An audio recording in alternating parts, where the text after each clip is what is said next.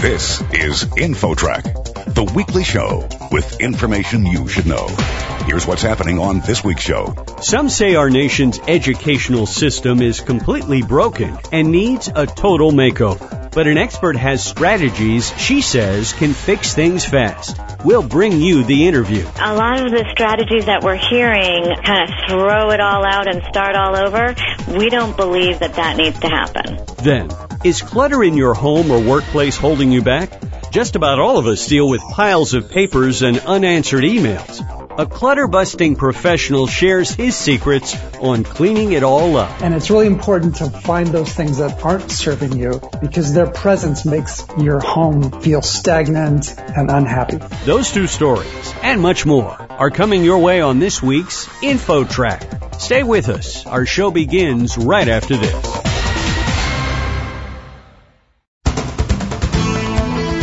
InfoTrack, the weekly show with information you should know. Here's your host, Chris Whitting.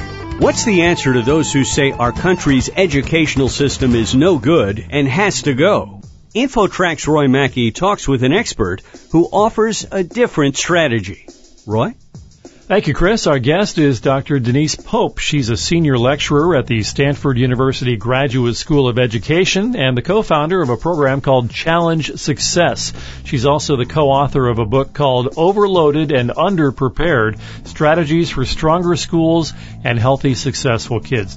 So many people believe our nation's education system is broken, but you disagree. Well, we don't believe it's broken. We do believe it needs some fixing, but a lot of the strategies that we're hearing kind of throw it all out and start all over. We don't believe that that needs to happen. We believe schools can make changes that can really improve academics and also student well-being. And you've been one of the co-founders of the Challenge Success program at Stanford. Can you just explain what that program is? Sure. So over a decade ago, um, I wrote a book called Doing School, and it was about five high school students who were getting really good grades, but suffering in a lot of ways. And turns out they were cheating and not really retaining information. I got a call from the folks at Stanford saying, you know, we've got kids at colleges all over the United States who are kind of like these kids, high achieving, but not really healthy and not necessarily engaging with learning. So we started an intervention. Turned out the name was Challenge Success, where we're challenging this one narrow notion of success that you've got to get the grades and get the scores and get into the top colleges to make the most money. And we're saying, you know what, success is much broader and it includes health and well-being and it includes academic learning that sticks. And so we work with schools and families across the U.S. and even outside the U.S. to make changes in policies and practices to have healthy and more engaged learners. Maybe you can give us some examples, just if you could explain the two or three biggest differences in what you've tried in Challenge Success versus what most conventional education settings have done. We don't have a one size fits all model. Every school is really different and every school is in a different position in terms of readiness for change. So we actually have schools put together teams of administrators, teachers, parents, and students and work with a consultant to figure out what is the biggest issue facing their students and their community. And then we help them with what the research says they might do to fix that issue. And we sort of hold their hand step by step. They come up with the plan based on the best practices from the research, but it's a plan that fits their school and at the time that they're doing it. So it sounds as though this is more, I guess, harkening back to earlier days of education in our country where the federal government was not necessarily involved so much, but a lot of these decisions were made on the local level. Right. Part of that is because my mentors at Stanford in the School of Education, David Tyack and Larry Cuban, believe in tinkering toward change. These sort of top-down models don't necessarily work because teachers, many of them kind of close their doors and ride out the storm. So when we work with a school very, very closely and get so many stakeholders on board looking at the research and figuring out what needs to change, then we're more likely to have that change actually stick as well. One of the things you write about early in your book is about the stresses that today's high school students face. Can you just address that a little bit? I think any parent of a teen kind of realizes now it's not the same high school as when we were growing up. Yeah. There's often more homework, there's more work. The schools are facing the challenges of meeting higher standards, which is not necessarily a bad thing, but how that's done is causing stress to kids we've got a whole lot of reasons why kids are more stressed out, not just because of more work and more homework, but social media takes up a lot of time. Often kids are busy working after school or doing extracurricular activities because the parents need to keep them busy in the afternoons because both parents work. And we've also got a lot of pressure nowadays to fit the right profile to get into the best colleges and universities. Kids think that they have to take the most challenging classes and really load up their schedule in school and after school in order to compete. Talk about homework a little bit, how that is different under challenge success, and I, I assume that may differ from one school to the next as well.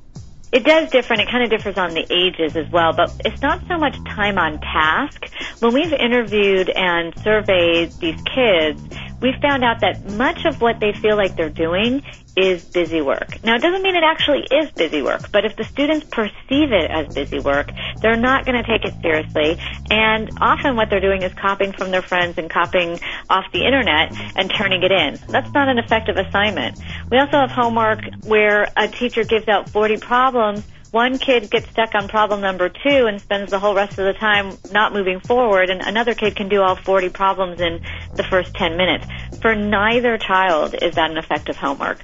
So what we do is we work with schools and talk about engaging, developmentally appropriate homework assignments if you're going to have homework, and that varies by school, and how can we then make it more doable given the busy schedules that the kids are facing, especially when they may get home and not understand the assignment and may need extra help. So You've probably heard of flipped classrooms. We want teachers to make sure that the kids are really understanding the assignment and maybe even getting a jump start on that assignment before going home so that when they get home, they can do something that is extremely valuable and meaningful. Our guest on InfoTrack is Denise Pope, one of the co-founders of Challenge Success at Stanford University, and she's the co-author of a book called Overloaded and Underprepared. Dr. Pope, a lot of parents think that it's critical that their kids get into advanced placement programs in order to have an opportunity to do well in college or to get into the right school. Tell us what your view is of advanced placement programs because I guess they're becoming a little more controversial now, aren't they? They are becoming a little bit more controversial, and that's because the jury is still out on how effective they are.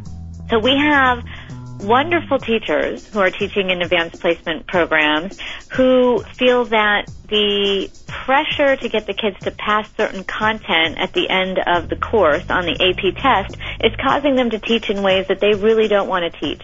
That it's sort of a march through the content and they're not focusing on valuable skills. Now, to its credit, the College Board is changing some of the content in the AP courses to make it more skills based and less sort of rote memorization. But we also have the controversy of APs where you've got kids who are told by their schools, we want you to take AP classes, we want to challenge you, but they're not ready for college level work. So to talk to a teacher in a school that is supposedly teaching an AP English class and she'll admit to us, really these kids are still reading at a middle school level. It's called AP English, but I can't really teach the curriculum given where these kids are. So we've got problems with kids taking too many APs and being forced to memorize content on the one hand, and kids who are being put into AP classes who really aren't ready for college level work, and yet the schools are trying to get the boost in the rankings by having more kids take AP courses. Years ago, there was not that much emphasis placed on preparing for college that early in the process. When kids were, for example, a junior, maybe they'd start thinking about it. But that's gotten younger and younger these days. When's the appropriate age or grade that a student should really be thinking in terms of, okay, am I positioned to get into a good college? That's a great question. I can tell you we have parents of preschoolers who ask us, you know, what's the best way to get my kid into Stanford? why don't you let your child be a child? That's one of the best ways to help them get in is to have a real childhood full of play and a loving family and a love of books and learning. So it's not too early to start if you're focusing on love of learning and really taking care of a kid and what they need developmentally. But when you really start thinking about college, what we say to kids is you want to be the most authentic you that you can be. Take the classes that you're truly interested in that challenge you. Join activities that you're truly interested in and that still allow you some downtime, some time to be with friends, some time to focus on health and wellness. So that can start at any age, you know, a good healthy schedule and a good healthy selection of things that you're doing for fun. When you start to get serious about college, you can look at your schedule for high school, 10th, 11th, 12th grade and kind of map out which courses you're going to take. But there are so many colleges in the United States and anybody with a high school degree or equivalency can get into a community college. You walk up and pay your money. So if you're worried about going to college at all, you can take that off your plate by knowing with a high school degree you can go to college and from a community college you can transfer to a four year. Many parents say, well, we want our kid to go to a great college. Most of these colleges are fabulous and the way that it works is you find the right fit between your child and the school and that's going to be the best college experience. Denise Pope, Senior Lecturer at Stanford University, the co-founder of Challenge Success, and the co-author of a book called Overloaded and Underprepared. Dr. Pope, do you have a website where people can learn more? We do. You can go to challengesuccess.org. Lots of statistics on there, lots of advice for parents and educators, and for students too. Well, thank you again for joining us on InfoTrack. Thank you for having me. And for InfoTrack, I'm Roy Mackey. Next, is clutter holding you back? A clutter busting expert shares his secrets. Coming up. Stick around. There's more InfoTrack straight ahead.